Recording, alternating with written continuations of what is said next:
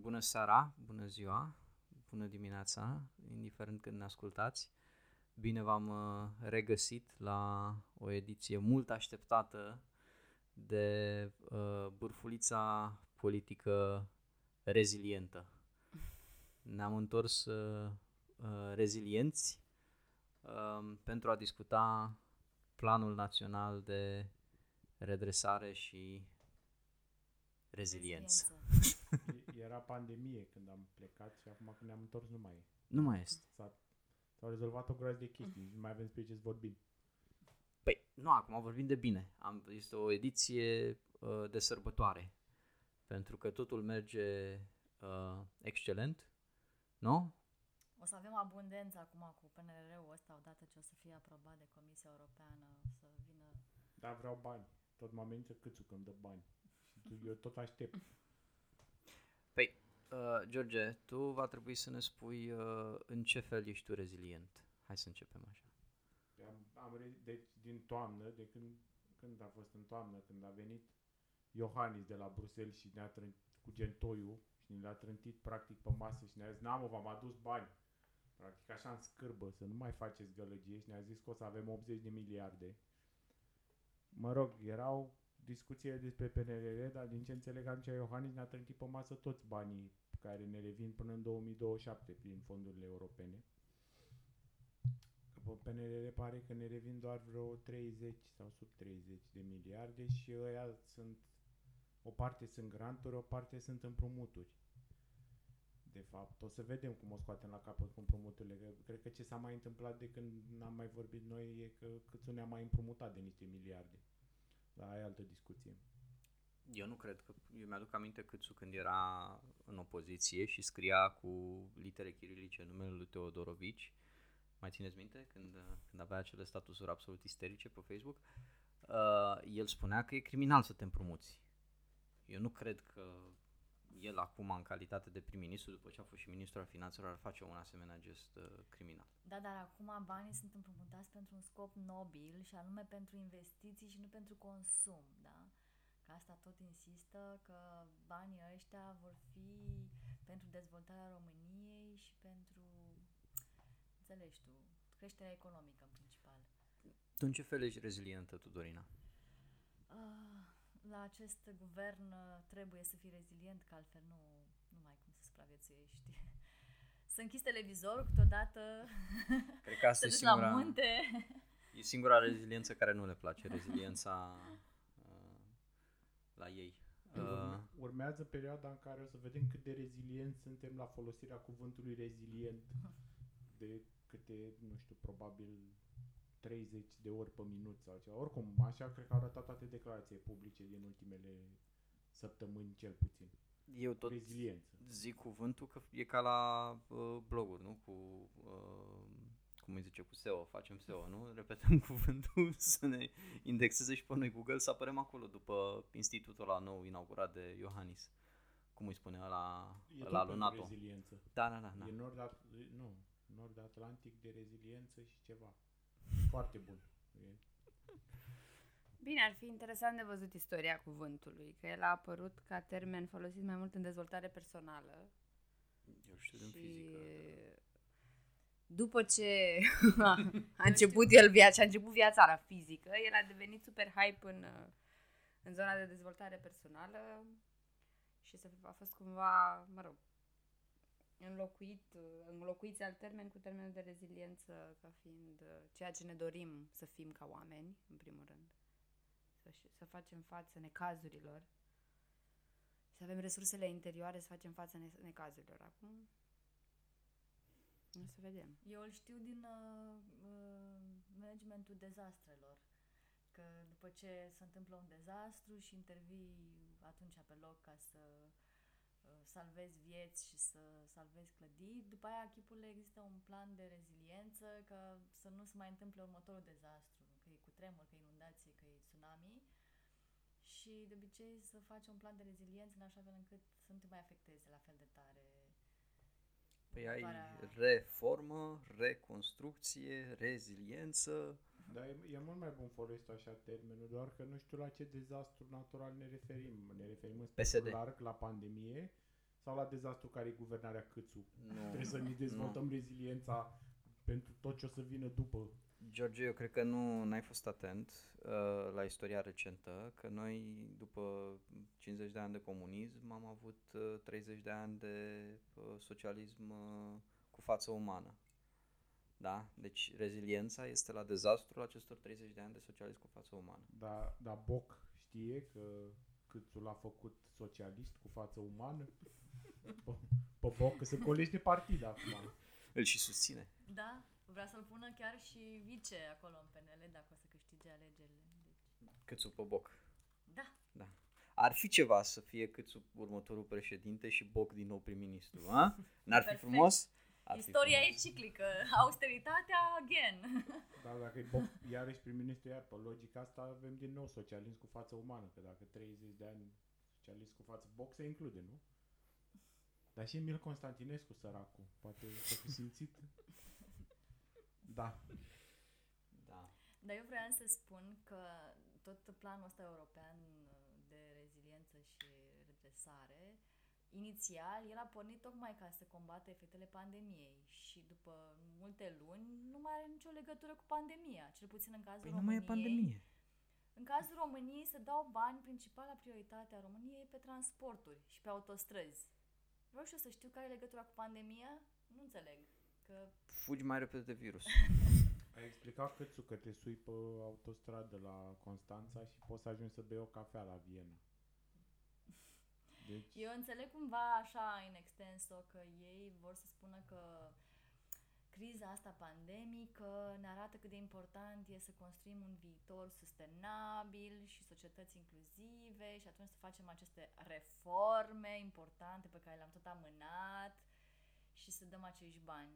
Dar, scuză-mă, în cazul României, ce e așa de sustenabil în a construi autostrăzi? Și ce se laudă ei cu căile ferate, apropo de asta, Uh, am văzut pe un grup o discuție că um, pariază foarte mult pe tehnologia cu hidrogen, care are ca principală sursă gazul metan și că nu e niciun fel de energie verde în fond, deși, na, căile ferate sunt ceva mai ok cu mediul decât uh, autostrăzile, dar dacă e la bani mărunți, cine știe ce mai descoperim, pentru că ei au lansat acum de curând uh, documentul integral și încă nu avem toate detaliile, adică cine a putut să stea să citească o mie de pagini plus încă o mie de pagini de anexe și doar așa ce ne-am uitat uh, răsfăind câteva secțiuni să sesizăm anumite probleme.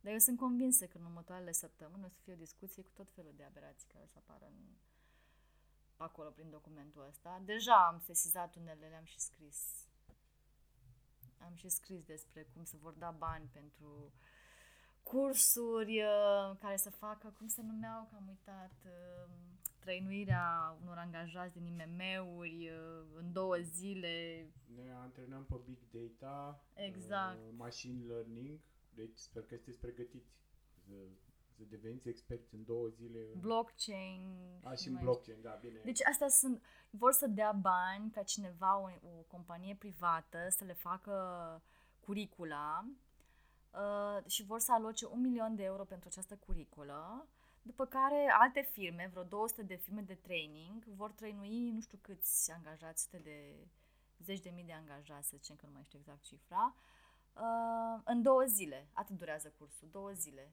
Deci, ce fel de curiculă e aia? Să formezi pe niște angajați în aptitudini digitale, capacitări digitale sau nu știu cum se cheamă, în două zile. Ce poți să înveți în două zile? Și ce facem cu ele? Că efectiv lista aia arată ca și cum i-a zis cineva, gen, bă, trebuie să scriem ceva aici la, la cercetare, dezvoltare și digitalizare. Cheamă pe Teleman. Și Teleman a fost, bă, nu știu, stați, te- Teleman fiind băiatul ăla care a ieșit și a încercat într-un mod dezastros să explice, el fiind IT de profesie, să explice ce e un cloud la o conferință de presă. Și a zis ceva, că e cu niște norișori. Uh, și cred că a dat repede un search pe Google înainte să iasă din birou, a zis tehnologii cool în 2021. Și i-a dat lista, perfect, machine learning, big data, a, mamă, niște, niște blockchain, da, cu niște criptomonede, știu eu, e bine. Și practic cred că așa au pus cuvintele, că în rest nu știu exact ce, ce o să facem cu aceste competențe. Unde o să Tehnologie asimilăm emergente, George. Pot- se cheamă. toți oamenii care... Nu, cred că doar a dat da, da, tehnologii cool în 20, Măi, 2021. Deci așa e, Cyber Physical Systems, Robotics, Internet of da, Things, da, da, da. Big Data, Machine Learning, Artificial Intelligence, RPA, Additive Manufacturing, Blockchain. Deci efectiv au copiat de pe Wikipedia. Da. știi? Deci cineva o să facă o curiculă referitoare la aceste aptitudini, după care alte firme vor prelua curicula și vor înț- învăța pe alți angajați în două zile toate chestiile astea. Și vor lua foarte mulți bani pentru asta. Și fiecare absolvent va primi 150 de euro. Wow. După două zile. E superb, ce pot să zic? Voi realizați că în clipa în care asta, când noi acum stăm și comentăm, bârfim acest plan, sunt o groază de firme care stau și se uită și își pregătesc deja proiectele pe cum, Firește. cum o să facă fix chestiile astea pe care ei le-au enunțat acolo. Că totul este externalizat aici, by the way. Deci absolut tot aici, în acest PNRR, va fi... Ei zic că vor lucra cu administrații locale, cu primării, cu Da, ca să distribuie administrațiile locale vouchere. banii. Na. Și pe social, uh, nu știu dacă ați, uh, ați văzut, um, zicea domnul, domnul ministru, domnul ministru Ghinea. Îmi permiteți să citesc din domnul ministru Ghinea puțin? Da. Da? Haideți să... Nu prea lung, da? Nu prea lung, nu prea lung. Deci do- do- domnul Ghinea a, a scris un status de vreo 2 km în care efectiv, deci pare că și-a pierdut mințile complet, că atât cât mai avea. Și ne invită să ne imaginăm cum va fi România după acești 5 ani de PNRR, de parcă, nu știu, el a uitat efectiv, acum 5 ani era în guvern, era în guvernul tehnocrat, tot la același minister și sunt curios cât dacă s-a uitat măcar, dacă a avut curiozitatea măcar să uite pe planul la antisărăcie ce, a, ce au făcut atunci, că și atunci curgea, deci era totul minunat, era totul... Da, da, a venit PSD-ul și a stricat. da bun, Dar așa mi e se acum. pare că ăsta e vibe acum. Totul este minunat. Câțu, dacă îl vezi când declară, îți prezintă, vai, creștere economică, trăim un moment istoric. Bine, este totul minunat, dacă înțeleg părinții noștri că nu mai trebuie să primească pensie, A, nu, eu Asta spun odată. care este vibe-ul și Totul care este, este tonul cu minunat care dacă- îi prezintă lucrurile. dacă bugetarii înțeleg că trebuie dracu să meargă la muncă, să nu mai stea pe birourile alea degeaba, da, că îi dă afară și așa, uh, totul este minunat dacă nu mai stau inactivi uh, asistații sociali, da, deci și toate Dacă astea... muncesc oamenii până la 70 de ani, Da, da. eventual. Deci, deci sunt, sunt câteva condiții în care totul este minunat, că nu depinde doar de oamenii ăștia care se spetesc acolo și care au stat să încarce câte fișiere au zis că au avut? Do- peste 250. 250 de fișiere. Vă dați seama să stai să dai click, upload, click up la 250 de fișiere? Grea muncă. Posibil să fie cu drag and drop. Nu știu ce Mamă, să zic. dacă, dacă putea să le urce și bulk și ei n-au știut asta, dar pentru aia sunt cursuri de tehnologie. Continuă. A, așa, deci stați să vedeți. Deci la, la social ne zice domnul Ghinea că va fi o Românie cu mai puțină sărăcie. În România anului 2026 vom avea mai puțini oameni inactivi. Mai mulți copii vor putea rămâne, să rămână în familie și va fi țara mai puțin, și va fi în țară mai puțină sărăcie. Această boală cronică pe care toate guvernele post-1989 au Până aici ieșuat să o pare că rezolve. vrea să pună copiii la muncă. Păi vor fi introduse etichete de muncă și pentru cel puțin 60.000 de lucrători din sectoarele serviciilor prestate la domiciliu, munca va fi formalizată. Deci vor da vouchere pentru îngrijitorii de uh, bătrâni. Și pentru grădinari și pentru fel de fel de munci care scapă sunt așa în economia neagră de fapt că nu sunt nicăieri Deci tot nu declarate. facem contracte. Alea, sunt- și eu eram- mă întrebam ce-or fi tichetele astea de muncă, nu înțelegeam. Ce să fie? Sunt niște carduri, practic, că nu, nu vă imaginați că mai dau etichete pe hârtie. Nu, totul se face pe carduri acum. Da? Deci se vor da carduri, cum s-au dat acele carduri pentru bătrâni uh, cu mesele calde pentru cei peste 75 de ani și acolo distracție completă, poate vorbim la un moment dat de asta. Dar vor da probabil niște carduri și oamenii se ducă să cheltuiască banii A, da? prin... Eu da, credeam și că e câți pur și simplu o vouchere. formă asta de a, de a recunoaște munca unora, dar tot e ciudat, că până la urmă trebuie să-l angajezi cu contract de muncă sau cum, nu, dar Nu, habar n-am. Nu, le dai cum pur și simplu funcționează. vouchere și le dai banii, beneficii sociale, practic, doar că nu le mai spui beneficii sociale. Și să-și cumpere doar mâncare de ei, că știm foarte bine discursul, că dacă se duc să-și, iau, să-și ia băutură și țigări. Da. Plus că, na, Bineînțeles. cum zicea Vlad Voiculescu acum niște ani, asta înseamnă să ai o viață bună în România, să te duci la supermarket să-ți iei ce vrei. Și atât. Deci, ce mai vor? Ca să nu mai spun că ar putea, de fapt, să facă acești, acești, ba- acești bani de pe vouchere, să-i facă eligibil doar pentru cheltuit la cursuri de formare, nu? Că ziceai tu, ar fi, ar fi ceva minunat. Bine, nu, nu, nu o să meargă chiar atât de departe. Dar oricum, ei mai combat sărăcia cu minim 350 de structuri de economie socială nou înființate, cu minim 2450 de locuri de muncă noi create. Deci ei vor să facă uh, afaceri sociale cu uh, minim 7 locuri per afacere socială creată.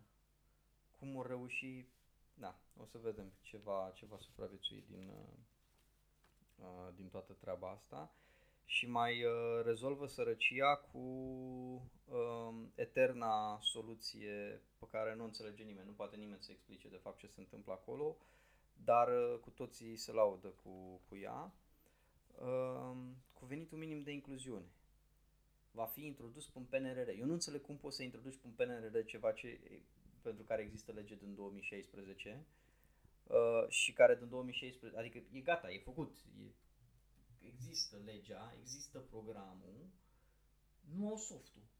Păi pe soft. Deci, O să practic, dea el banii. ne spune că o să dea banii pe soft, nu? Cam Ți-ai atâta. scump Și, o să- și o softul să ăla. facă în 2026 softul care să fie capabil să implementeze o lege din 2016 construită și gândită pe date, pe date și cercetări realizate în perioada 2014-2015. Mihai, dacă ei dau un milion de euro unei firme să facă o curiculă de cursuri din astea de digitalizare, îți dai seama câți bani or să dea pe un soft care să facă venitul S-ar ăsta? putea Soft? să fie gata, până e gata soft, s-ar putea să fie gata vreun machine learning care să măcar să mai treacă o dată prin datele alea. Băi, de, deci soft, gândește-te soft care a mai fost în lucru. Deci a mai fost în lucru la lucrat STS-ul, teoretic. Din 2016 până acum, tot lucrează STS-ul Bine, la trebuie el. văzut în PNR ce au inclus la secțiunea asta, că nu m-am uitat. Nu, softul l-au inclus, asta au inclus să-l facă. Poate mai au și altceva, nu Nu știu. prea avem Norme, training, poftim. Normele sunt în lucru. De, Trebuie să așa, din trăinuiască toți 2016. asistenții sociali, toate DGASPC-urile, știu și eu ce mai fi inclus. Trebuie să ne uităm că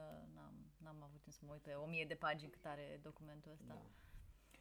Dar, da, e ceva, e ceva de vis. Iar această postare a lui Ghinea este... Păi este cu copy-paste pe alocuri din PNR.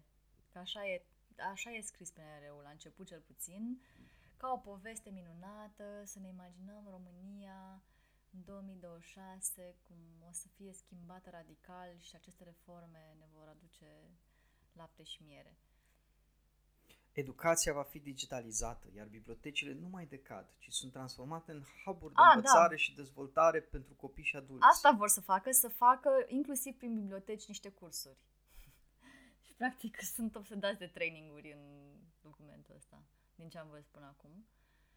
Și am mai văzut și niște chestii, cum să zic, uh, știam că au fost obligați de Comisia Europeană să introducă perspectiva asta de gen și efectiv la capitolul care se cheamă egalitate de gen, egalitate de gen și de șanse, E un talmeș-balmeș în care vorbești de femei și de persoane cu dizabilități și de romi și nu mai știu de ce alte categorii vulnerabile și le amestecă. Deci au într-o parte niște indicatori după care au acțiunile care nu, să, nu sunt foarte clare.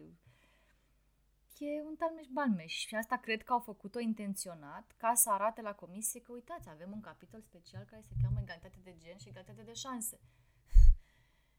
Știi? Da, cred că tichetele sunt diferite de vouchere. Cel puțin în terminologia pe care o folosesc ei. Tichetele, da, tichetele pare că eu doresc, doresc să fie o formă de formalizare a muncii pentru lucrătorii, uh, lucrătorii domestici. Adică ei spun că asta o să fie o formă prin care ar trebui să fie un fel de contract, înțeleg din ce scrie acolo, prin care lucrătorii domestici să aibă prin aceste etichete acces la serviciile, beneficiile persoanelor angajate cu contract de muncă.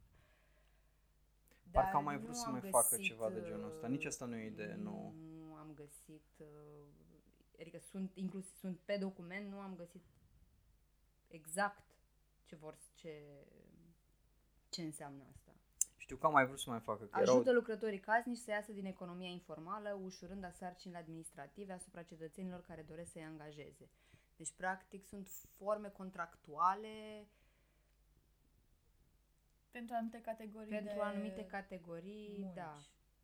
Formalizarea relațiilor de muncă vor beneficia de asigurare de sănătate și asigurări sociale, uh, cât și la nivel economic general, prin fiscalizarea muncii. E, Da. Mi se pare foarte neclar pentru că, unu, problema cu sărăcia persoanelor care be- prestează genul ăsta de munci nu e legată neapărat de... Adică e o povară pentru că nu au asigurare medicală și alte beneficii pe care le au, dar uh, da. Eu știu că era o discuție la un moment dat că dacă ții vecinul să te ajute să faci gardul la poartă, da, să-ți repari gardul, trebuie să mergi la primărie să declari uh, că vine vecinul să lucreze și chestii de genul ăsta și acolo era, acolo intervenea, știi, mai ales dacă îi dai 50 de lei la final de zi vecinului, acolo intervenea uh, chestia asta. Deci nu e, nu e nici asta o noutate, e tot ceva reciclat mai din urmă, dar nu, nu, nu mi-e clar exact la ce... Nu, La că ce nici se nu referă? explică. Probabil că, mă rog, în fine, ei zic că au preluat, evident, cum, din alte bune practici, au preluat acest model de um, reducerea sărăciei. Bine, practic nu e nicio, niciun, niciunul dintre... Adică singura chestie pe care am văzut-o, care ar putea să fie, dar din, din nou, nu am citit cele o mie și ceva de pagini, uh, care ar putea să fie o măsură de reducere a sărăciei, că vor să construiască locuințe sociale. Acum, cât, cum, unde, în ce fel, uh, care vor fi co- criteriile, da, rămâne de văzut. Pentru că fac și școli și creșe. Fac 50 de școli noi. 75.000 de săli de clasă dotate cu mobilier. 1175 de smart lab-uri. Ce-or fi alea, Dumnezeu cu mila. Uh, un program amplu de înființare de creșe, 140 de creșe. un Păi program deja amplu. au un program, un program Așa. prin Ministerul Dezvoltării de creșe, ceea ce nu e un lucru rău, adică eu susțin asta. mi se Nu, pare este și eu important. sunt Nu. fan Dar creșe, dar abordarea 140 de lor creșe e- e foarte puțin să faci. Știi că eu, eu 140? susțin din motive diferite de ale lor, adică eu văd ca pe o formă prin care munca asta de îngrijire vine, revine și statului, e și responsabilitatea statului, nu numai în spațiu privat și nu numai femeile trebuie să, care de obicei prestează munca asta, să fie cele care să ducă povara acestei munci. Ei o fac pentru că în momentul de față există deficit de forță de muncă în România și au nevoie de orice resursă. Deci dacă poți să aduci niște mame mai repede din concediu de creșterea copilului pe piața muncii, le aduci pe alea la muncă. Păi a fost și mizeria aia în care îți dau un voucher de 1500 de lei dacă te întorci la muncă cu copilul de Da, da, deci șase încearcă luni pe sau toate ceva. căile să Să lași copilul de șase luni să acasă aducă să te întorci la muncă. mamele la muncă. Acum e ținta, o- una din țintele lor, să aducă mamele la muncă mai repede, că li se pare prea mult să stea 2 ani acasă. Bine, eu nu exclud să ne trezim cu administrarea întregii acestei infrastructuri care se va dezvolta, care, mă rog, probabil a devenit de interes și pentru că există niște firme de construcție unde na, în România toată lumea are niște prieteni de la guvernare care o să fie interesate să poată, practic, să construiască chestii, după care nu exclud să ne trezim că majoritatea chestiilor astea vor fi date în administrare privată. Practic să construiască niște infrastructuri și pentru niște privați. Păi a zis Sau măcar o uh, parte din ele. Oana Moraru de la... Mai nu mai țineți minte când și-a lansat candidatura la București Vlad Voiculescu? Și a venit Oana Moraru de la faimoasa școală privată finlandeză și a zis că n-ar deranja-o dacă i-ar da Voiculescu când ajunge primar niște clădiri în București să-și facă uh, să-și deschidă sediu aici. Iată. Păi cel mai probabil creșterile astea pe care le vor construi eu bănuiesc că vor fi private. Vom vedea. Vom vedea. Vom vedea. Eu mă întreb și cu ce oameni or să facă toate proiectele astea și toate. Adică, pe lângă, înțeleg că vor externaliza mare parte din tot ce și-au propus ei să facă, dar chiar și așa, chiar și munca de externalizare înseamnă că trebuie să ai niște angajați în administrația centrală, locală, județeană, care să facă procedura asta de externalizare și tot nu cred că au capacitatea. Deci nu... Eu zic să vă pregătiți CV-urile pentru Deloitte, uh, Mm, Adică vor, tu KPMG. crezi că vor uh, lua inclusiv firme care să se ocupe de, la Da. rândul lor de Da. Da, bineînțeles. externalizarea banilor? Că de fapt, Dar Uite, la Ernst Young. pensii au zis că vor angaja timp de 2 ani încă 1000 de persoane. 1000 de persoane Care să uh, care se ocupe de reforma. Să uh, rezolve complet pensiile. Angajează recalculeze 8000 de... toate pensiile, da. Da, Da, am înțeles că e Și să problema asta îi că împuște au pe aia în foarte plus, nu multe procese. Sunt pe rol enorm de multe procese, plus altele care au fost câștigate și că sunt foarte mulți pensionari care s-au adresat instanțelor din România din Da, cauza nu cred că asta e problema. nedreptăților de la Pe aia, pensionari. dacă ei schimbă complet legea și mo- me- metoda de calculare a a pensiei, da.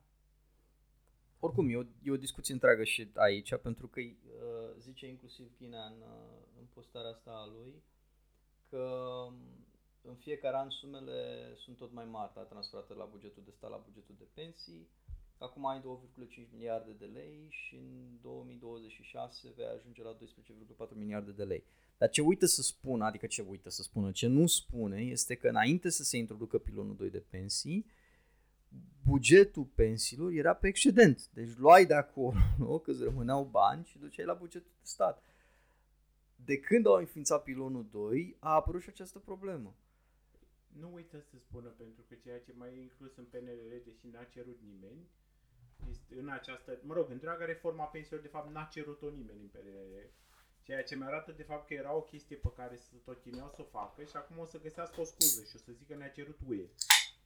Cum s-a mai făcut, deși UE n-a cerut. Uh, inclusiv stipulează creșterea contribuției la pilonul 2.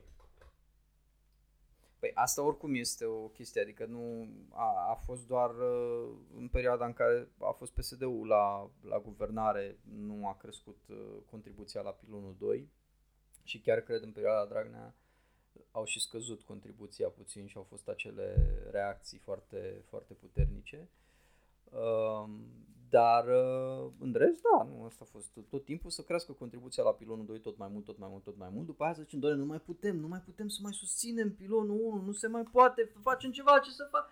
Dar n-ai să vezi să vorbească de, hmm, ce-ar fi unul la mână să nu mai dăm bani în pilonul 2, să-l desfințăm că e aberant, doi la mână, să mărim capacitatea de, să, să trecem pe taxare progresivă și să mărim colectarea inclusiv la asigurări sociale de la veniturile foarte mari. Deci vorbește inclusiv Ghina, zice, doamne, trebuie să avem curajul să le spunem părinților noștri că ceva trebuie să se schimbe. Bune, dar de ce părinților noștri să le spui chestia asta? Să nu spui dracu ălora care nu-și plătesc, care își duc taxele în uh, paradisuri fiscale, își duc toate veniturile în paradisuri fiscale și nu plătesc niciun fel de taxe și impozite aici. Pentru că Pentru- sunt eroi. Și Exact, Eroi care au dus în spate pandemia. exact. Sp- Ești absolut ne- neempatic. Păi credeam că muncitorii esențiali sunt eroii pandemiei. A, în ce țară? În altă țară poate. Aici că tu ai zis că antreprenorii. Da, mă, dar aici nu sunt antreprenori. Că nu, Și mai ales sunt, dacă sunt sunt corporații. Sunt, nu există. Corporații. Și nu sunt conduse undeva de un antreprenor? Nu, nu, asta e toată ideea corporației, că nu e un board, nu, de investitori. Da, Ei da. sunt eroi atunci. Uh, oricum, după cum arată totul, este de fapt, uh, pare că probabil oamenii aia mii care vor fi angajați să recalculeze pensiile, după ce le vor recalcula, vor fi dați afară. Și o să continuăm să creștem contribuția la pilonul Vor fi pensionați și le se va spune că... Da, felicitări, ați, ați contribuit la pensia voastră proastă. Pentru că, de fapt, ce se vede cel mai tare este că nu statul trebuie înjurat doar când e vorba de chestii care chiar sunt necesare cetățenilor, dar nici acolo problema cu funcționarii e că sunt angajați de stat. Dacă ei o să devină practic niște funcționari privați prin externalizarea problemei pensiilor, Aceia muncii sunt experți, sociale. George, aceia se cheamă experți. ei nu o să mai fie o problemă. Profesioniști chiar. Iar singurii care trebuie să rămână în stat sunt desigur cei 70 de oameni sau câți o să angajeze la acel centru nord-atlantic de reziliență, care sunt niște chestii cu adevărat necesare într-o țară care arată ca un dezastru ca România. Restul pot fi externalizate la birocrați privați. Pe uite, revenind la ce zicea tu, Dorina, mai devreme, da, dacă țara este un dezastru, ai nevoie de reziliență. Deci, de-aia Institutul pentru Reziliență. Ai văzut? Eu zic, acolo, să, să vezi tu ce studiu or să facă ea și pe educație Eu și da- pe social. Nu că ăla, e, ăla de fapt e un centru care în fond e conectat la NATO, deci are alte tocmai. priorități e Și legat cu de NATO. Marea Neagră, geostrategic. Păi da, geostrategic ce- combatem și sărăcia. Și educația. La fel, geostrategic o facem. Eu Cu de-abia achiziții aștept- Combatem militare. să nu mai avem educație. Da, oricum. Măi, este una dintre Fa- priorități totuși e în acest foarte PNRR. A reușit domnul Iohannis să-și introducă în sfârșit uh, visul cu România educată în PNRR. Acum să vedem cum o să cum? se... Efectiv, Împlinească a acest pus vis. PDF-ul, a ridicat în an 250 de fișiere, este Te și rog PDF-ul frumos să cu citești România documentul, educată. da? De 1000 de pagini și după aia să te exprimi. Dați-mi și mie link. Nici nu l-ai deschis, recunoaște. Normal că l-am deschis, ce ai? Da. În fine, mie mi se pare interesant că ăștia de la comisie au pus foarte mare accent pe ce înseamnă schimbări climatice și toată discuția asta ecologică și în fine, tranziția energetică și vine România cu priorități. Transporturi, nu știu câte miliarde, Păi și astea. inf- da, autostrăzi și așa mai departe, educație, sănătate. Deci la infrastructura feroviară ce se întâmplă e că fac, e că am încercat să deslușesc, deci fac ce ai spus tu, chestia asta cu hidrogenul. Mm. Uh, E nou trend acum cu hidrogen. modernizează niște bucăți și mai fac niște... N-am înțeles foarte clar, vreau să mă uit aici pe documentul de 50 de miliarde de pagini. Pentru că mie mi se pare că nu fac nimic, adică în afară de bucățelele alea de la Arad la nu mai știu până unde și de la Cluj, nu mai știu până Aia alea unde. sunt doar în prima parte, după care vor uh, mai anunța și alte proiecte. Alea sunt așa ca un fel de exemplificare a planurilor lor. uh. Crezi? Da, eu așa am Bă, înțeles. O infrastructură, vă rog să nu uităm că acolo este inclus și metroul din Cluj. Da, Vă Da, rog, e da. chiar nu este. uitați de acest proiect monumental de maxim 5 stații, dar de mare importanță pentru toți românii. Adică când o să vrea tot românul din Roman sau din Caracal poate să ducă la Cluj să vadă metrou. Păi oricum se duc toți la Cluj, nu? Da. Păi ca să facă aia 50.000 de oameni pe zi care merg cu metrou, trebuie să se mute A, ăștia și din mai e o chestie, Caracal. eu nu știu dacă există un rezumat al acestei PNR. Pentru că alte state și-au prezentat, domnule, Au, acolo de executive summary. 50 de pagini, maxim 100 de pagini de rezumat, ca să nu trebuiască să citești 1000 de... Nici tu n-ai deschis pagini. documentul. Cum să nu l-am deschis? Uite, da, executive summary. E trecut acolo, Ah. rezumat. Câte? Două pagini? Păi practic cam atât ai putea să ne spuneți. În rest pare efectiv niște chestii de A, astea. e, e efectiv Super statusul vagi. lui Ghinea, scuze. E, Ah. e Ai, stat- ăla ți-am e. zis! Da.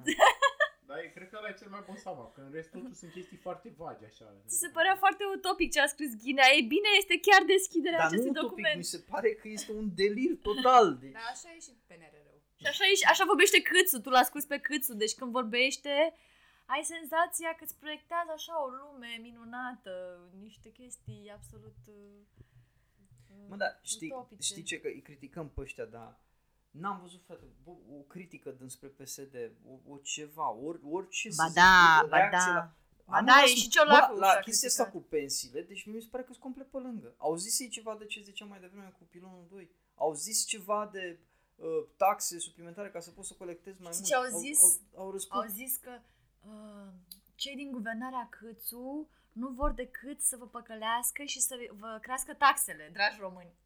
Am citit asta Foarte undeva. bun cam pentru partid de stânga. Oh my god! Bine, Ar fi bine să mărească unele taxe. Măcar- Come on, PSD, măcar de Ciolacu. aduce, măcar de aduce mintea să aibă și un discurs de stânga cum, cum ai în afară, pentru că într-adevăr toți în PNR vor să bage niște taxe, dar vor să bage niște taxe care afectează tot populația cea mai vulnerabilă și, uh, mă rog, majoritatea populației, nu doar cea mai vulnerabilă, dacă nu, hai să nu exagerez, nu, se afectează, ne afectează pe noi toți, da, taxele pe, uh, pentru utilizarea autostrăzilor de care, pe care și-au că vor să le facă, uh, și pe carburant, tot așa din câte înțeleg vor să mai bage, care sunt motivul declanșării protestelor vestelor uh, galbene din, uh, din Franța și s-ar putea să fie motiv de proteste și în Statele Unite foarte curând, pentru că și Biden în butige își vrea să facă aceeași prostie pe care, au făcut-o, pe care a făcut-o Macron în Franța. Da? Adică alea sunt căi în care în loc să taxezi companiile care profită cel mai mult de pe urmă pentru că autostrăzile în fond sunt înspre beneficiu marilor companii care aduc produse pe Marea Neagră și trebuie să le ducă în restul Europei. Și acolo trebuie tu să intervii, de acolo trebuie să-ți recuperezi banii de la ăștia pentru care faci de fapt autostrăzile, nu de la ăla care vrea să ducă la munte sau vrea să ducă la părinți în uh, Maramureș sau în uh, Suceava sau pe unde o mai fi. De da? ce ar taxezi pe Superman? Ești incredibil. Cum vrei să ne dezvoltăm ca Păi nu, țară? nu, măcar atâta de zicea Ciolacu. Sau, Nu, dar știi? pretextul cu taxele astea pe autostrăzi e că statul nu mai poate să le întrețină. Ok, le-a făcut, sunt minunate, dar n-are bani și pune niște taxe ca Nu, să-și te- mai repare... Te- termenul a fost că Trebuie să va le dai mai întâi schimba- unei companii în administrare, unei companii Asta private în vreau, administrare și îmi compania doresc maxim. private. Îmi Eu doresc vreau maxim asta. să văd 10-20 de euro să mergi de la Ploiești la București. Abia aștept. Mi s-ar părea superb, superb. D- După ce a țipat toată lumea autostrăzi, dar ar fi absolut superb ca să se trezească că le dă în administrare privată. Dar de fapt senzația e că e adăugat asta ca să îndulcească tonul că cerem bani pentru practic pentru poluare, pentru mai multă poluare și aglomerație. Uh, Mă rog, dacă mergem pe delirul Longhinea, o să spună că de fapt o să fie autostrăzi pe care circulă mașini electrice, sigur. Um, Nu, se vor duce să verifice dacă asistații sociali uh, sunt la muncă sau nu știu, ca scuzam fi ceva. cu mașini Cu mașini electrice. electrice, da, da, da, da au, au inclus acolo achiziție pentru A- AGPIS, pentru AGPIS-uri, mașini electrice să se ducă să controleze, da. Dar realitatea asta cu noul sistem de taxare a traficului e că, bă, e adevărat, o să facem niște autostrăzi, dar uite, îi taxăm pe fraieri să-i descurajăm să le folosească.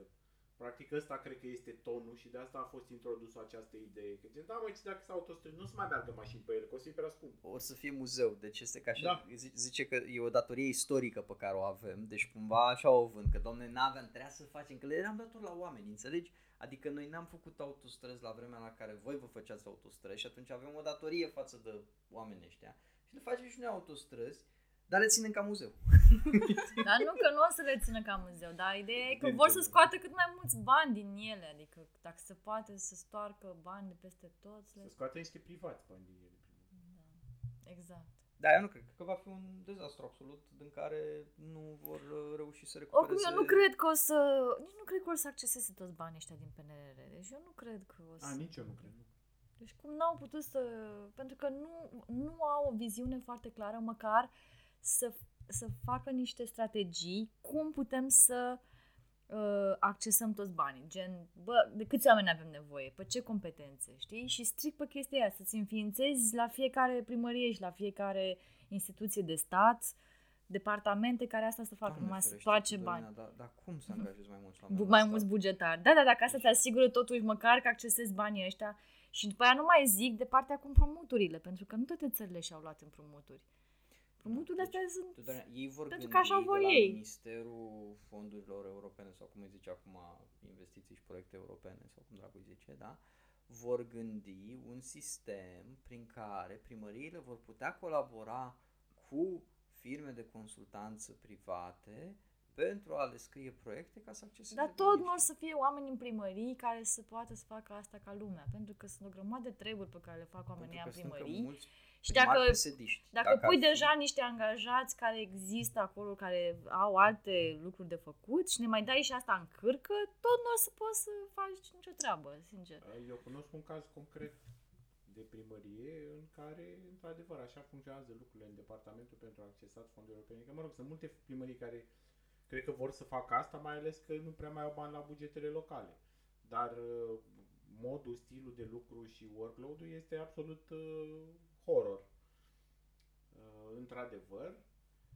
Uh, plus că da, adică ce zicești tu, bani din granturi o să fie câți o să fie și inclusiv a fost o știre, dar nu mai mai aduc aminte de întreaga știre, dar uh, a fost inclusiv o recomandare a comisiei care spunea că noi mai bine ar trebui ca țară să ne raportăm mai mult la granturi și mai puțin la împrumuturi. Probabil în ideea în care deja suntem la o rată de îndatorare destul de mare, iar noi ne împrumutăm la niște dobânzi absolut horror. Pentru că uh, așa, așa dezvoltăm, practic, scutim de taxe băncile, nu colectăm taxe ca să avem la buget, după care aceleași bănci pot să ne împrumute la niște dobânzi mult mai mari. Este un sistem rezilient, normal. Da, de- eu vreau să vă zic că m, voi nu, deci nu, sunteți răi, sunteți răi și nici nu ați citit. Iată, zice frum, foarte frumos aici, uh, la capitolul Principiile de implementare ale PNRR, rolul autorităților locale. Ți-am zis, cum n-am PNRR zis? a fost elaborat printr-un proces participativ la care au participat autor- participativ la care au part- da. Așa, la care au participat autoritățile de la nivel local și regional. Implementarea se va baza pe implicarea autorităților locale atât în definirea apelurilor, acolo unde este cazul, cât și în cea de monitorizare și evaluarea planului. Deci, Tudorina, nu s-au plâns primăriile și te plângi tu pentru ele? Nu știu, îmi pare rău. E... S-au gândit la toate, mă. Haide, lăsați-mă și pe mine să ne uităm la ce se întâmplă în mediul rural. A, da, te rog. Intervenții pentru creșterea calității vieții în mediul rural. Mă rog, construirea de locuințe pentru specialiști din sănătate și învățământ. Nu e o măsură neapărat uh, rea, nu e nici suficientă pentru problema de acces a persoanelor din mediul rural la sănătate și învățământ. Apoi, crearea de piste pentru bicic- bicicliști.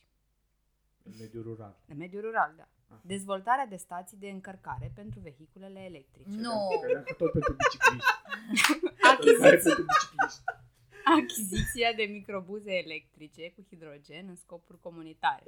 Da, auzi? Asigurarea infrastructurii Bagă-n pentru osul, bă. transport verde și alte sisteme inteligente pentru comunele care se află în zone urbane funcționale, în zonele turistice și în zonele de fr- frontieră și reabilitarea moderată a clădirilor ce adăpostesc servicii publice. Deci astea, sunt aceste Ce să șase, reabilitare moderată. Adică nici prea mult, dar... Adică Dar le în fac var. doi pereți și pe trei la Nu, lasă. le, le mai dai un var. Păi oricum și-au propus să renoveze foarte multe clădiri. Păi au fondul pentru valul renovării. da, da, da, e aici o măsură. Valul. Mamă, E- de-abia aștept să ne izbească valul. Să fie totul renovat. Deci uh, România va fi un mare șantier, mai ceva ca pe vremea lui Ceaușescu, Da, vă da. dați seama. Da, Deci, plin de piste de bicicletă ca să facem cicloturism. Nu, dar e efectiv planul cincinal uh, aici, deci e e ceva de... Dar eu vreau să scriu lui Ghinea că la cât folosește cuvântul transport pe hidrogen, cred că a ratat un proiect important, mai ales că zicea Tudorina că s-ar putea să fie poluantă momentan extragerea de hidrogen, să facem cea mai mare centrală de electroliză din estul Europei și practic să facem electroliza apei și să scoatem de acolo hidrogen. Deci după succesul laserului de la Măgurele, ăsta era un proiect bun de PNRR. Să dezvoltăm o tehnologie de electroliză de masă, prin care să alimentăm trenurile, mașinile, zepeline, facem, mamă, zepeline, altă idee. Le venim la zepeline, să fie România, hidrogen 2030. Un, un punct tratat cu, din PNRR. cât Rocker, cred că Da. da. n-ar fi un- atât de departe. Am văzut că construiește China, o parc de distracții cu Titanicul. Noi a trebuit să construim un nou Hindenburg. Uh, da, mă, deci uite, la autostrăzile astea fac stații de electrice de încărcare. Uh, Mamă, să facă autostrăzi de alea Păi, care te, te încarci din asfalt. Am Cred că văzut asta au încercat, da, au încercat cumva să, știi, au băgat cumva un popoțonat, știi, când cumperi un cadou super urât și, și mai pui aceste feature-uri care se pare că se încadrează în planul care ar ține de grijă pentru mediu. vreau să zici ceva de bine, dar nu știu. eu. Dar ne-a găsit. Vreți? Mi se pare ok partea cu plantarea 45.000 de hectare de pădure. Aia mi se pare ok, deci să planteze. Și probabil că mai sunt și altele, dar încă... Și digitalizarea ANAF-ului, dacă prin asta înseamnă că vor urmări un pic ce se întâmplă cu profitul marilor companii și cu felul în care se întâmplă aceste afaceri în România, dar poate nu asta e scopul și atunci Nu, nu e scopul ok. este ca magazinul din Ciologărla, spre exemplu, care nu are sistem uh, uh, foarte bine digitalizat și mai ia și pe caiet și mai uh, na, uh, ia și produse de unde așa, de unde mai uh, cum se înțelege cu facturile, cum se mai fac până da, magazinele astea de, de sat, uh, să fie ANAF-ul pe capul lor 100%, Să poată să-i să poată să, nu, detecteze să nu imediat. mai rămână niciun leu care mișcă stânga-dreapta, totul să fie declarat.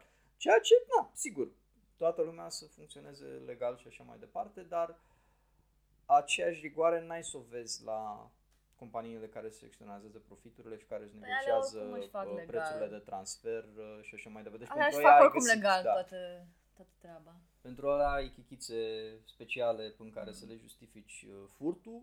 Pentru cei 5 lei pe care îi face un magazin de comună, uh, nu va exista cale de scăpare.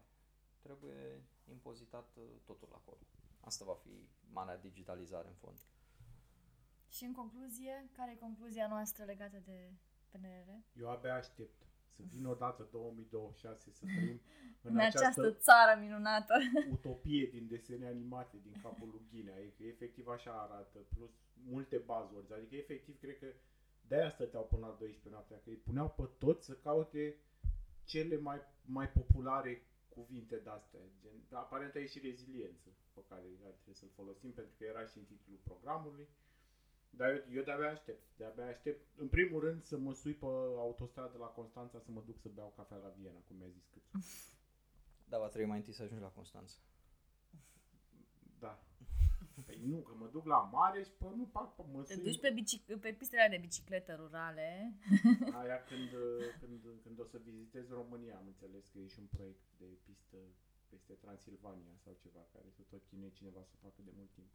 Băi, dar e fabulos scris, deci mă iertați de ce ceva. Eu acum trec așa până, până asta și la capitolul uh, coeziune socială și teritorială, reforme principale, zic așa, intervențiile ar urma să aibă rezultate importante cu efect asupra dezvoltării locale și pentru îmbunătățirea vieții multor categorii sociale.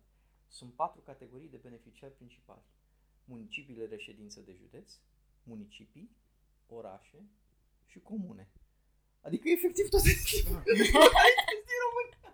Băi, Toată băi, deci lumea. cum să scrie Și așa ceva? cătune trebuiau să mai adauge. Păi nu, care nu există din punct de vedere Administrativ. juridic, administrativ. Dar știi? acum sunt beneficiarii aceia, adică este acest constant abstract, de gen vom face niște lucruri care vor avea niște efecte, dar nu se spune nici care sunt acele lucruri, nici nu se asumă Nu, mă, niște da. obiective precise care vor fi acele lucruri. Tot este într-un spațiu de ăsta foarte abstract, care, nu știu, în 2026 poate să fie orice căcat care va fi vândut, dar am scris acolo. Nu, dar, dar e chestia, George, deci a- a- este stilul ăla de lucru ca atunci când aveai examen și aveai un test și tu n-ai învățat pentru testul respectiv și te-a pus să definești Da. da. toți termenii pe care îi știi. Știi? Și e așa de la de bază, ți aduce aminte din clasa 5 cum defineai substantivul, știi? Și începi să scrii definiția substantivului. După aia treci mai departe și scrii definiția verbului și așa. Pe tine te pune acolo să vorbești de fapt de analiza nu știu cărui roman, dar tu stai și definești uh, termenii. Așa și ăștia. Deci... Mie asta personal nu mi se pare cel mai rău lucru. Adică faptul că au mai băgat texte de umplutură sau că nu au cele mai bune exprimări, na, pot să înțeleg și aș putea să trec cu vederea dacă în, în sine programul ar fi fost bun și ar fi avut, nu știu, o altă viziune, o altă abordare. Dar în sine am niște așteptări foarte limitate de la programul Stai că zic ăsta eu ce și așteptări avei. de fapt, e o formă din asta prin care să dau niște bani ca să ce? Ca să te duci spre un model economic care va uh, adânci și mai mult niște inegalități, care înseamnă dezvoltare doar pentru unii, care înseamnă accent pe investiții, investitori, whatever, și nu schimbă cu nimic realitatea. Adică nu ne ajută cu nimic în fond. Am găsit ce ziceai de locuințe sociale. Nu ziceam eu ce, Elena. Sau, Elena, tu ziceai dacă fac locuințe sociale. Deci zic așa, câteva dintre rezultatele așteptate. Deci nu e ce ne propunem, să- rezultat așteptat. Să, aștept, să, să, se va întâmpla cumva, da? Cândva. Minim 140.000 de metri pătrați construiți pentru locuințe sociale slash de necesitate uh, sau pentru tineri slash specialiști în mediul urban, minim 880.000 de metri pătrați construiți de locuințe pentru specialiști în educație și sănătate în mediul rural. Deci nu fac locuințe sociale, fac locuințe de serviciu pentru... Nu, asta le fac în rural. În rural nu fac locuințe sociale. Da. Da, dar în urban sunt trecute și acele Locuințe slash. sociale slash de necesitate Slash, da. sau pentru tine. Deci Da. încă un slash, Da, practic, da, pentru da, tine. Da, sau- sau. da. E- e- acum te așteptai să fie o măsură socială în care chiar ar putea să aibă un impact și chiar, chiar să o facă și să fie mult mai dezvoltată și să... Nu, scrie foarte puțin despre ea, de asta am zis că nu înțeleg cât și cum și în ce fel ce o să fie cu ea. Bă, dar de la atâta dezvoltare ne mai rămâne loc să plantăm și copaci. Mamă, dar au băgat hidrogen peste tot, deci aveai dreptate, chiar efectiv, e password, așa știi, l-au băgat autobuze electrice cu hidrogen, troleibuze cu baterii, dar autobuze electrice slash cu hidrogen, încă o dată, știi, după aia încă o dată. Ți-am zis 100 pentru că de asta e, sisteme. deci ei au niște condiții de la Comisia Europeană, nu mai știu, un procent destul de mare din fondurile astea trebuie să alocate pentru ce înseamnă schimbări climatice, tranziție energetică. Și probabil că s-au au prins șmecheria asta cu hidrogenul și au băgat-o Da, peste da. tot. Dar Cum e și chestia cu egalitatea de gen pe care sunt Exact. convinsă că au băgat-o ca să fie acolo și de fapt nu se schimbe Da. mare lucru. A- Aici se vede exact că nu există niciun proiect coeziv. Efectiv, au bifat niște chestii foarte superficiale, deloc asumate, că de aia este scris atât de abstract, pentru că nu trebuie să existe o asumare, să te tragă cineva la răspundere că nu livrezi ce ai promis acolo și efectiv au bifat doar aceste chestii să spună că gen o să facem și, și noi măcar să treacă PNRR-ul. Că până la urmă asta este singura expertiză, așa zis expertiză a lui Ghinea. Că Ghinea s-a dovedit până la urmă, sper că de data asta s-a dovedit definitiv cât de mediocru este, da? fac, uh, înființează uh, Centrul Național de Coordonare Velo. Da, e foarte multă bicicletă acolo. E... Da. Dar mai e un centru, stai că am mai, l-am mai găsit eu pe unul. Mai avem un Deci centru. e o chestie aia, Deci e, part, e un capitol întreg legat despre cum vom reduce disparitățile între regiuni Da, și așa, da. unde e partea asta și Dacă cu... nu e Institutul Național pentru Hidroliza Apei degeaba. E, Facem hidrogen. ah, dar nu cred că o să pot să-l mai găsesc acum. Ți l-am citit astăzi. M-a, m-a distrat foarte tare. Ia uite, au așa la cultură, da? Au 12 rute trasee culturale dezvoltate și marcate, 30 de castele, 95 de biserici și mănăstiri, 15 cule, 20 curii, 20 fortificații romane, 20 de sate cu arhitectură tradițională, 30 de obiective gastronomice și 30 de obiective viticole puse în valoare. Și apoi 3 castele, 11 biserici și mănăstiri, 2 cule, 3 curii, 115 case șure etc. tradiționale, 3 fortificații romane restaurate. Dar avem atâtea castele sau mai construim că nu Da, sunt să vreau castele? să zic, fac, să apucă să construiască și castele de bani ăștia. Da, mă, în fine, asta e, o să, o să ne mai uităm, pentru că sunt convinsă că o să mai apară analize în săptămânile următoare, să vedem și alte lucruri, pentru că deocamdată n-am apucat să ne uităm în profunzime, părerea mea, dacă Eu nu l-au cred că am lansat acum ieri reziliență sau să când citesc pentru atâtea noi. prostii. 50 de edituri sprijinite pentru realizarea e-book-urilor. Wow. Mulțumesc cu SR. După ce au redus și, ai văzut că a făcut tenița aia de a redus uh, impozitul la carte Păi, electronică da. să fie cât, uh, cât este impozitul la carte neelectronică. Da, da, o, o chestie de Da, o mare- să zic o că- mare piață în România, de altfel, piața de e Să mai zică ciolacu că vor ăștia să crească taxele, vedeți? Au scăzut și ei taxele. Da, uh, într-adevăr, cred că putem să, să lăsăm PNRR-ul și poate revenim, poate îl luăm așa, îl mai luăm cândva la... Păi sigur, sigur o să Oricum. mai apară discuții, pentru că acum e ceva nou, sunt foarte multe pagini, lumea n-a apucat să se uite că doar ce le-au publicat și eu sunt convinsă că o să mai descoperim cine știe ce alte lucruri pe acolo. va, f- deci, va rămâne în mod cert această introducere, acest rezumat scris de Ghinea, care e, de- e ceva, va trebui să-l citim peste 5 ani. Uh, aș vrea poate, poate să-l prindem și pe domnul Ghinea, deși poate până atunci cred că o să fie, nu știu, se transformă, nu, nu poți, la o minte atât de puternică, nu, nu cred că poți să mai rămâi printre, printre muritori, uh, da, trebuie să devii o ființă superioară. Uh, dar, uh, da, uh, ar fi, ar fi deosebit. Să punem pe domnul, eu sper să ne recite domnul Ghinea acest, uh, acest uh, status al lui de Facebook, să-l citească peste 5 ani în uh, piața publică și să ne spună și am reușit de 10 ori pe atât, nu? Asta o să fie. Ești foarte rău. Ar trebui un video, Rău și hain.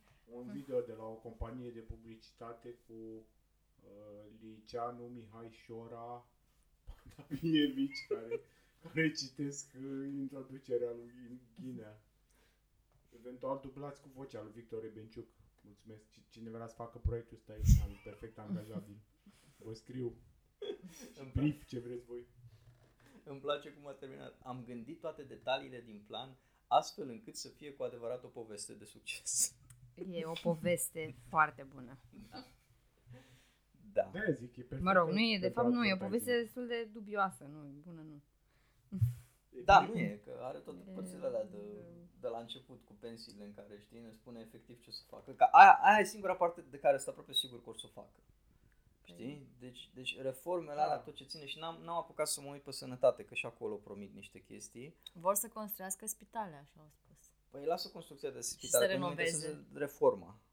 Că acolo e. A, nu m-am Știi? uitat. Pentru că reformă de obicei înseamnă schimbarea legii astfel încât să externalizeze, să mute către privat. Nu, uh, dar și eu Dar sunt cred că convins. au deja cadrul legal, Păi nu, dar dar- acum e doar un proces prin care mai avansează un pic. Pare da. clar că e un proiect pe care îl aveau și pentru care acum aveau nevoie de o scuză. Și scuza este PNRR-ul, că din, co- din nou este băgat acolo pe nimic. Că nu l-a cerut nimeni, nu interesează pe nimeni reforma pensiilor la comisie, dar ei totuși au adăugat. Tocmai ca să aibă o scuză. Dar voi vă dați seama la câtă infrastructură să construiește, voi vă dați seama ce ocupat o să fie Iohannis, pe câte câmpuri Adică pe câte câmpuri s-a dus el anul trecut să ne zică aici e nimic, dar o să fie ceva. Mama acum, până în 2024, cred că, da, mai bine, că și așa altceva nu prea face. O să fie mega ocupat, trebuie să ducă pe toate câmpurile alea, să zic, uite aici o să fie niște școli, niște creșe. Uitați, acest câmp viitoare Un castel autostradă. nou. Da. Da, măi. Și multe monumente anticomuniste. Da, am văzut că fac... Da, uh, da, da. Nu se poate altfel. rând- Memorialul rând- închisorii tăcerii și Centrul Educațional pentru Comunismul în România, de Râmnicu Sărat. Aici avem, vom avea un epicentru. De-abia aștept. Al- Mamă, o să explodeze turismul anticomunist în Râmnicu Sărat. Păi se duc uh, băieții din galerii care se duc la Crucea de pe Caraiman, se mai duc și acolo acum, nu? Să scrie și pe acolo în drum spre în drum spre Râmnicu Sărat, vor apărea alea cu Basarabia, e România. Dacă nu sunt deja. Da. Um, trecem la următorul subiect. Da? Mai avem un subiect, că nu, nu putem să ne abținem, deși eu o să fie un subiect recurent totuși, că e la început abia. Um, Nu e chiar la început. Da, în fine, zi, zi e care la e încep- subiectul. E la început pentru că înțeleg că o să ne țină așa până în toamnă. Nu? Este vorba de uh, alegerea următorului președinte al României, nu? Înțeleg că se întâmplă acum. E, Nu pri- mai e prima alegerile fază. interne din PNL, nu mai E- dezinforma. Intră în play-off mai întâi. Am Joacă, înțeles. e faza până în play-off. și E după aia- semifinala Eurovision, nu? Da. Da. Uh, deci este între domnul prim-ministru Câțu și domnul fost prim-ministru Orban. Deci până duminica asta care a trecut, uh, era așa un fel de suspans. Oare o să-și anunțe Câțu candidatura sau nu o să-și anunțe? O să candideze Orban singur sau nu? Adică era destul de evident că o să-și anunțe candidatura Câțu, dacă mă întrebați pe mine. Iar în momentul ăsta, mie mi se pare că aproape sigur o să câștige Câțu, pentru că are foarte mulți susținători dintre ăștia vizibili, cu influență. Există unii care spun că Orban, pentru că el a tot bătut țara în lung și în lat și uh, e mai vechi în partid, ar avea în continuare o susținere mai mare la nivel de filiale și sunt mai mulți în teritoriu care îl susțin, dar eu cred că e doar un trend și că pierde încet încet uh, susținerea din partid. Mai mult decât atât, mi se pare că mm, Câțu, fiind prim-ministru, are și accesul la bani prin care poate să dea fel de fel de lucruri la nivel de uh, administrații locale, județene și așa mai departe. Și eu văd destul de clară competiția asta. Că nu prea mai văd susținătorii lui Orban. Adică nu prea văd cine să mai susțină pe Orban. Orban, din câte înțeleg, are susținerea mai multor filiale. Dar E de ci- văzut, Da, dar sunt- cine dintre personalitățile din Da, interiorul mă, dar nu, PNL? perso- nu votează doar personalitățile. Sunt înțeleg. voturi da, pe care ți le aduc oamenii din teritoriu și, în general, baronii. Da? Și, în general, așa zis și baroni, da? adică liderii filialelor și, în general, ăștia, na, fiecare nu trebuie să iasă în față ca să ce știai de ciolacul până să ajungă în situația asta, nu, dar el exista și a- era important în partid pentru voturile pe care le aducea în filiala Buzău și influența pe care o mai avea și până alte știu, județe. mie mi se pare la fel, că Orban- Arsene, știi pe Arsene din PSD cum arată? Ăla la Piatra Neamț? Nu. Nu. Ăla este un om foarte important în PSD. Da? Care, pentru, al, pentru al cărui sprijin s-au luptat întotdeauna candidați. La fel sunt și în PNL, sunt sigur de, de chestia asta. Și tu crezi că în continuare are șanse Orban? Nu știu, că n-am făcut o analiză, n-am, n-am văzut să apară pe nicăieri exact cine îl susține pe Orban. Câțu Păi nu, a că ieșit Orban în nu față. susține nimeni. E, Pare ba, că este. nu, linia Nu de, la modul de linia să de- iasă în față. Demarcație pare că este, cu câteva excepții, pare că este PNL și găștile din PDL, absorbite în PNL. Uh, tocmai pentru că s-a și văzut și în mare parte discursul lui Câțu este unul foarte de epoca Băsescu, uh, mai ales toate sinistroșenia neoliberală și înjuratul asistaților sociali și pare că în general e o linie în care în spate lui Câțu stă PDL-ul care probabil speră să reacapareze un partid mare, uh, în timp ce Orban este probabil cu vechile găști din Nu este, PNL. nu e, că e și Alina Gorghiu care îl susține pe Alina Ai, Gorghiu Gorghiu este e sing- excepția. E singura excepție, cred. Sau nu, s-ar putea să mai fie cineva, dar în, în afară de ea nu sunt foarte mulți din vechiul PNL care pare să nu încline în direcția Orban, cel puțin momentan. Acum depinde și câți oameni au prin filiale, câte voturi au fiecare, până la urmă na. El ai pe Boc la Cluj care îți face multe voturi, de exemplu. Eu mă, eu mă întrebam, uh, aripa aia conservatoare, cefepistă, cu cine mai este? Care din Sighiar ele? tău, Sighiar tău e cu... Care din E ele? cu Câțu. E cu Câțu. Că s-a certat cu Benoni Orban. Ardelean nu știu cu cine e. Nu mi-e clar. Și care mai sunt pe acolo? Și mă rog, ce nu trebuie scăpat din vedere este opinia lui Iohannis pe această problemă, pentru că Orban el poate să strângă suport în partid, dar um, el depinde și ce percepție populară are și asta poate fi folosit împotriva lui și lui s-a mai dat cu anticorupția în cap până și când nu vrea să-și bage mințile în cap și el tot a apucat să candideze. Și aici, cu, la datul cu anticorupția în cap, are și Iohannis un cuvânt destul de important de spus. Deci rămâne de văzut uh, și cum vrea Iohannis să arbitreze. Da, Iohannis s-a, s-a cam ținut departe până, până acum, adică nu... Public, păi poate Public, da, acționează dar, altfel. dar în același timp faptul că Gorghiuș și cu Turcan, care stă la el de acolo, de la Sibiu, da? Uh, faptul că el îl susțin vocal pe, pe Câțu, s-ar putea să ne indice totuși uh, și preferința lui. Mm, Uh, S-ar putea ca astea să aibă alte calcule, adică Turcan e în cabinetul lui de miniștri, Gorghiu, din ce am înțeles eu, fusese marginalizată în timpul lui Orban și dată la o parte și atunci și că soțul ei e din domeniul ăsta financiar bancar în care s-a învârtit și câțul și că s- prin cercurile astea. Deci ar putea să fie alte motive, nu, să nu fie legate neapărat de Sibiu. da. Dar știu. vă dați seama cum o să arate PNL-ul cu Câțu, adică arată sinistru cu Orban, dar aminte cu Câțu.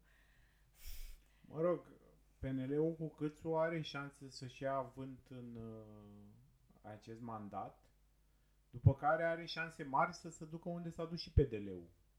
Există și această chestie. Pe de altă parte, Câțu pare că joacă și o carte uh, dacă lupta aici pentru voturile, cine aduce voturi în ce organizații din partid, Câțu pare că joacă și această carte în care el o să aducă voturi de la USR. Da. Că e clar că USR-ul se duce într-o zonă din ce în ce mai proastă și, mă rog, e și normal. Și mai ales când îl ai pe, îi ai pe Barna și pe Cioloș.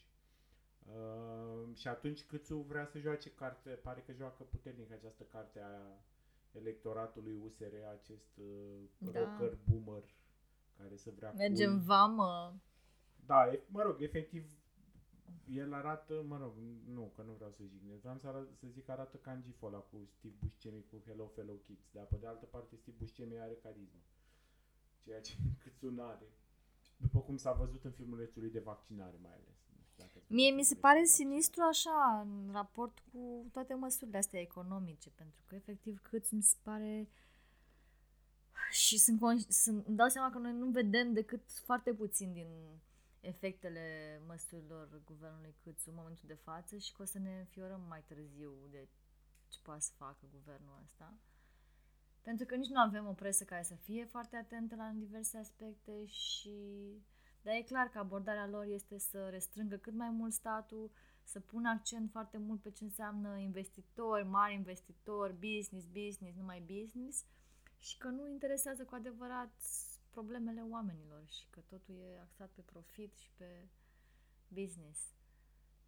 Deci pe mine mă îngrijorează foarte tare faptul că omul ăsta o să câștige șefia PNL. Nu e ca și cum Orban era din alt film neapărat, dar cât mi se pare mai fundamentalist așa în direcția asta economică, mai dus și mai dus ca restul. Și Cățu pare că este partea acestui nou val care, mă rog, după cum s-a văzut din activitatea lui Barna din USR, mult mai pornit pe uh, lasă că rezolvăm noi uh, democrația, o curbăm uh, cât de tare putem acolo unde avem noi nevoie. Adică e un val uh, tehnocrat mult mai autoritarist față de Orban, care, da, sigur, nu bănuiește nimeni de vreo mare uh, iubire de democrație, dar măcar în intern, în partid, mai funcționa pe chestia asta de a strânge niște majorități, a aduce niște voturi și așa mai departe. Uh, Cât pare că este din această nouă ligă tehnocrat-autocrată, care vede democrația doar așa, favorabilă când trebuie să o folosește în discursuri. În rest, putem să-i curbăm oricând regulile și să o restrângem atâta timp cât știm că câștigăm noi.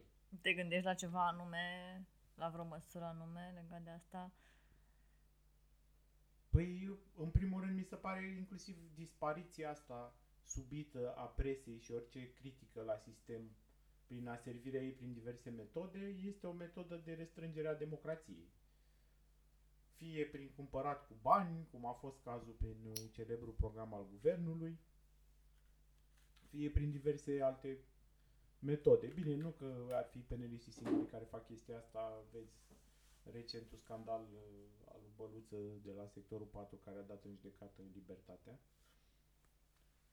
Dar e doar un exemplu de Da, ce că presa și societatea civilă pare mulțumită de Câțu. Acum. Nu? Citeam un status pe Facebook mai devreme în care uh, sărbătorea cineva faptul că Dragnea nu va fi eliberat pentru că, iată, se respectă voința poporului care a ieșit, care a înghețat în piața Victoria atâta timp. Eu credeam că protestele alea au fost despre anticorupție, nu? Despre statul de drept, despre justiție și așa mai departe, nu despre să fie Dragnea închis. Dar nu poți să ai O numai viață. chestii așa abstracte. Trebuia și ceva concret și în concret e Dragnea, practic. Întruchiparea răului, Da. practic. Și acum Câțu va fi într-o chipare a speranței.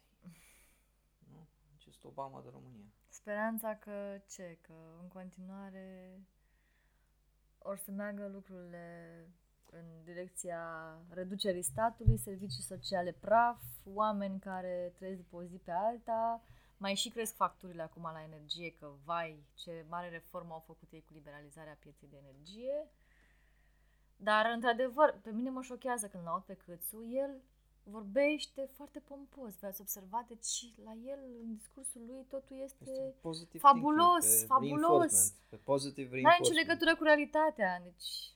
Și oricum și știrile, că mai spunea și Costi Rogozanu despre asta, că, domnule, deschizi uh, televizorul și toate știrile sunt cu terase, relaxare, lumea la mare, 1 iunie, ce a mai fost acum de curând. Păi stați un pic, că sunt alte probleme, că oamenii... Facem dezvoltare N-au cu ce să personală de, plătească. de masă și positive thinking de masă, da? Nu putem să avem doar știri negative. Trebuie să gândim pozitiv. Să știți că nunțile și botezurile se țin până la ora 2. Asta e istoriul de pe pagina lui Câțu. Ah, Doamne! Încă o veste minunată, dragi români! Vedeți și cum, cum să nu vreți președinte al PNL-ului? Eu nu înțeleg. De ce? Gândiți-vă, este un om educat. da? Este educat în state, parcă, nu? Sau unde, nu știu. Unde a spălat și farfurii.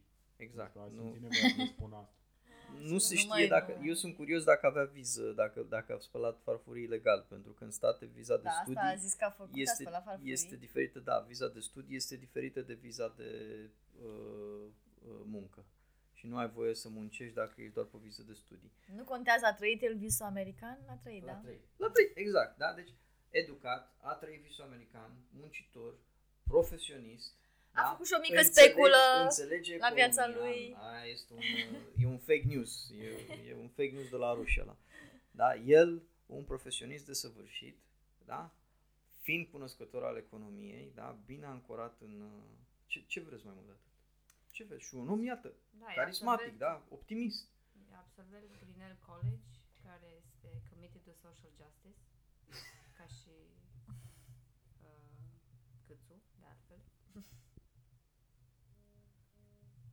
Ar trebui să fie, nu, te trebuie să ajungi mai, că trebuie să fie ceva, vreun institutul von Mises, vreo ceva acolo, n-are cum. Să fie un libertarian atât de prăjit, fără o de asta. Nu, doctoratul are la Iowa State University. Foarte frumos. Deci La Oare și universitate de echivalat? stat, la universitate de stat. Păi nu, că nu, nu-i trebuie sporul. Oare Nu-i trebuie sporul de indemnizație doctorat. doctorat are? Aia nu poți să o ia Oare decât ce dacă salariu și- are prim-ministru? Nu e ca și cum... Eu nu sunt din categoria celor care spun că parlamentarii și miniștri ar trebui prost plătiți. Nu, eu sunt să fie bine plătiți, dar să-și facă treaba. Da. da, o primi indemnizație de sport de doctorat ca prim-ministru sau ca ministru, mai primești Da, la de ce nivelul nu? ăla? Păi dacă ești angajat în administrația publică, ai dreptul. Dacă Da, doctoratul nu ești- tău este în nu e domeniul în chiar- care activezi. Nu e, nu ești angajat în administrația publică. Păi dacă ești Nu ai numit? același statut. Ba da. Nu, nu ai același statut. Păi n-ai același statut la anumite lucruri, dar la genul ăsta de Indemnitar, beneficii... nu ești- Păi Cum? da. Păi da, și ai altă... E posibil la prim-ministru Stați nefiind un pic. funcție votată, s-ar putea. Nu știu sigur, n-am băgat. Deci, nu mai, deci există două categorii ca de funcționari în administrația publică. Ăia care sunt prin concurs și ăștia care sunt numiți. Inclusiv prim-ministru este și el desemnat, e numit, da? Deci el beneficiază de ce înseamnă codul muncii pentru administrația E, atunci, publică. dacă nu, De-aia zic putem asta, să-i să vindem fie la un funcție pont. Ca nu sunt votate. Domnul Câțu, dacă nu v-ați echivalat doctoratul, vedeți că sunt niște bani acolo în plus pe care puteți să-i luați. Vă zic eu, sunt 500 de lei pe lună. Mergeți, domnule, acolo la... Cum îi spune? Să vă luați cafeaua aia din Austria, Da. din banii de indemnizație. Ajută să plătiți taxa de autostradă. Dani. da. Să le urăm succes uh, celor doi uh, O să ne candidați. nebunească toată vara, că va fi Uh. campanie electorală internă în PNL Omul toată că va vara. Trebuie să mergem în vamă să-l vedem pe câțu în campanie, da? Băi, dar eu sper să Promiteți? fac o dezbatere în vamă, nu? Uh, câțu la, câțu La la, nudiști acolo. să- la expirat Ești mai cool. și Orban la, mod, La, la, stup cântând la la, stup, chitară. Cântând la chitară. Nu. să- Nu dau seama. Ba da, la la pirați. Dacă, Chiar dacă, tot chiar ați dacă Orban... început Cu, melod- cu Eurovision, ce melodie ar cânta Câțu și ce melodie ar cânta Orban? N-am reținut. V-ați și uitat la... Cât, câțu aia a câștigat, clar, că e rocker. Aia de la italien, sunt sigur că îi place. Mă mir că n-a dat și un mesaj de susținere, probabil că îi se pare... Orban era, era unul cu... Era și el cu era mandolina. Germania, știi, cu mandolina. Nu, se mișca prea mult ăla. Pentru... El era cu Cum, dar nu l-ai ukulele, văzut mă. pe Orban Ăla în era tinerețe? cu ukulele ăla de la Germania. Da, nu e adevărat. Da. A, așa e că și Orban când era mai dansator. Era mai așa. zbuciumat. Că la stup să cânte la chitară, că cânta pe vremuri. Orban? Da. Da. Da, exact asta. Dar ar putea, ar putea exact, ar putea să facă Mamă, câte chestii cringe ar putea să facă. Îți Dar dai n-ar seama putea să- să facă direct o trupă și să ne lase în Să-și lanseze fiecare playlist-ul. A? Cum mai, mai țineți minte când au făcut ea de la USR și au făcut playlist intern ca să arate cât de bine le merge votul electronic? Nu știu dacă mai țineți minte. Au făcut ei la începuturile lor, înainte să îi facă ghinea mânăria lui uh, Nicușor de au, uh, uh, au câștigat ei fraudulos uh, niște alegeri acolo de s-au judecat. Nu știu cine mai ține minte acele lupte interne de la Da. început în USR. Da. În fine, și și-au testat ei uh, sistemul de vot electronic votând uh, piesa preferată. și au ieșit chestii de astea, gen Metallica, Nothing Else Matters, uh, Deep Purple uh, cu uh, zi, zi, zic aia Smoke on the Water. Fo- Da. Foarte bun play, playlistul de la Rock FM. Care Da, durează exact, continuu exact. De 10 ani. Queen, același. Bohemian Wa- Rhapsody, știi, adică nu mai... Uh, uh, Cât să ar fi fost mândru de ei. Deci, exact, păi, dar oricum, oricum, eu cred că dacă Câțu pierde președinția PNL-ului, se poate duce se la... poate duce la USR lejer. USR. Deci eu pun, pun pariu că Da, da, dacă ar da, candida la USR, n-ar avea ce treabă. Oricum, aia ce a zis-o el cu antreprenorul e erou și proprietatea privată e sfântă, păi au fost tăiate în USR. Yep, da. Cum zice el, exact, la fel. Știi? Adică nu, nu, nu mai văd acolo, nu mai ai... Uh, Și acum am dat seama că într-adevăr Câțu e lipsit de carismă, dar Barna săracul, de adică Câțu-l bate lejer. Da, da, într-adevăr. da. Deci să le urăm succes uh, la Succes trupă. tuturor Doamne. Dar participanților. am înțeles că e posibil să apară și un al treilea candidat. Poate mai există speranță. O candidată? Apare vreo candidată? Nu. Cine Turcan? Partidul ăla de fândrălui. Mm. Turcan e token woman la, la PNL, nu? Adică e... Păi și Gorghiu acum mai nou. Are intrat și ea în arenă. Nu, Nu Boc. știu. Eu vreau Boc. Au, Candidat Doamne. surpriză. Nu mă, o să vină Bolojan, dar Bolojan cred că Deci mai chiar stă puțin. nu... Nu știu pe Mai cine aș stă. putea să prefer dacă aș putea vreodată să spun asta Mai de stă la că dacă cineva. Câțu îngroapă partidul, Bolojan pasă. Da, Bolojan tot pe cât îl susține, nu? Deocamdată. Da. Cred. Cred că da, da, nu, Da. da. mai mult ca sigur. Nu, e, e clar că e și un discurs ideologic, dacă mai poți să vorbești de variațiuni de ideologie în PNL. Dar, da, Da, dacă credeți că e rău, că a fost rău cu Orban și că e rău cu Câțu, stați să vedeți când a venit Bolojan, pentru că Bolojan o să vină și pe val de simpatie, cum a venit Iohannis. Mai țineți minte cum eram, eram așa cu toții, bă, primarul ăla de la, de la Eu nu. Sibiu. Așa, da, așa era toată, Era toată țara. mega L-a bullshit. propus PSD-ul, l-a propus uh, prim-ministru prima oară. da, da, da. da. Când, Bună Era vreme, când cu a da, fost. PSL-ul. toată lumea. E, Bolojan are partea aia de susținere și de imagine pe care a avut-o Iohannis, uh, doar că e mai malefic. Deci ăsta este mai malefic decât Iohannis. Și când o să vină, o să fie Boc cu Băsescu pe steroizi, uh, toată ideologia lui Câțu și cu val de susținere popular mai, uh, uh, mai mare, inclusiv dinspre USR Plus, atâta cât vor mai fi Nu știu, relevanți. asta e cu CPF-pistii? CPF, CFP-știi? E posibil să aibă și niște conexiuni, mai ales din zona aia de acolo. Probabil, nu știu exact, nu cred că s-a nu are exprimat. discurs public, da? Nu, Nu e exclus.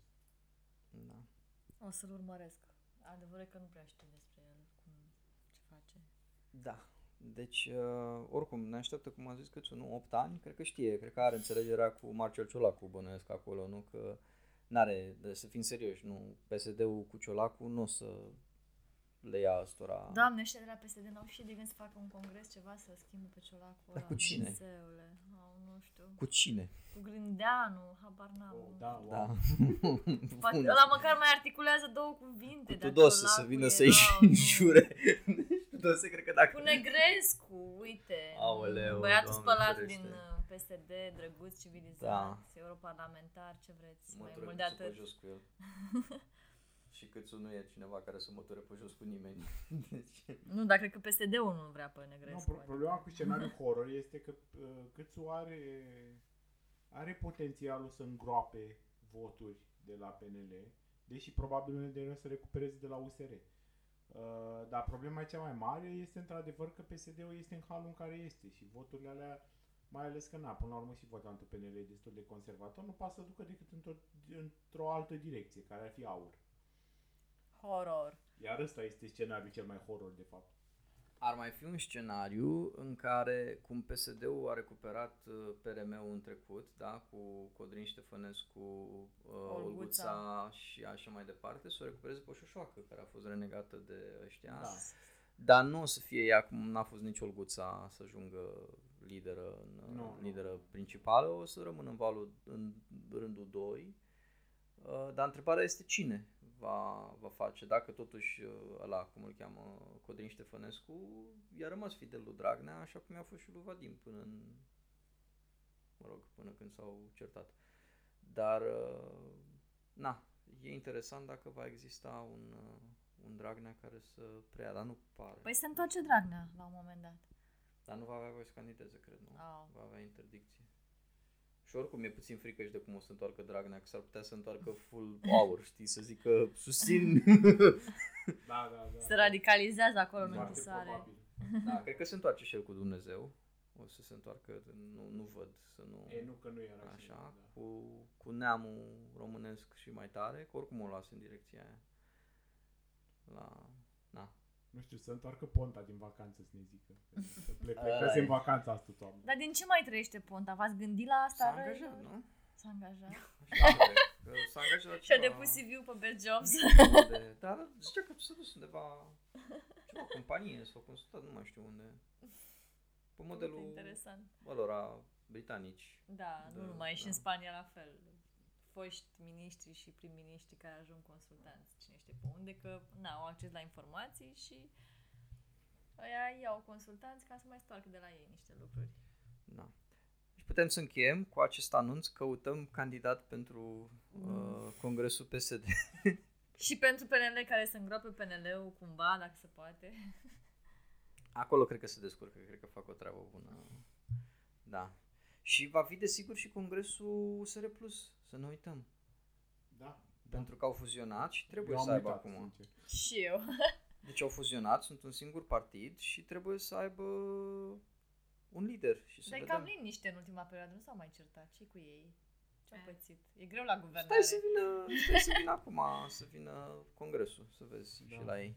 Păi pe bani îl trimit mereu la declarații la guvern când trebuie să dea veștile proaste. Și pentru el vestea proastă e că se duce. Da, la USR cred că e greu că e cam memele alea cu millennial și zoomer, știi? Și e greu să accepte că au devenit cumva ușor irelevanți. Acum hotspot-ul a fost luat de către aur și de asta nici nu mai fac nimic interesant. Dar nu se mai ceartă, ce-au pățit. Anticorupția a murit, campionul politică. PSD-ismul, antipesedismul a murit. Da. Na, na, n-aș paros fi la putere, într-adevăr. Nu, da, așteaptă să iasă N-aș- Dragnea din închisoare. Deci cred că dacă iese Dragnea, cred că se roagă ăștia să iasă, să se elibereze dracu când văd ăștia știrile că n-a fost, uh, n-a fost nici acum eliberat Dragnea, sunt bă, firea să fie în continuu, nu avem, na, să le mai dea puțină viață. Dar, ca să încheiem pe o notă uh, pozitivă, că tot ai zis de, de millennials, uh, recomandarea, pot să fac eu recomandarea în săptămâna asta, da, uh, ediția asta, Uh, recomandarea mea este să vă uitați la noul uh, special al lui uh, Bo Burnham de pe Netflix, uh, Inside, cred că îi spune. Uh, este fix uh, millennial uh, uh, crisis la, la 30 de ani în pandemie. Uh, și a scris și Șalin uh, un articol pe Minecraft, cred că îi spune la site-ul ăla. Dacă vreți să citiți înainte să vă uitați, dar cred că merge mai bine să vă uitați și după să, să citiți. Da. Și cu asta ne luăm la revedere. Pe curând. La revedere. La revedere!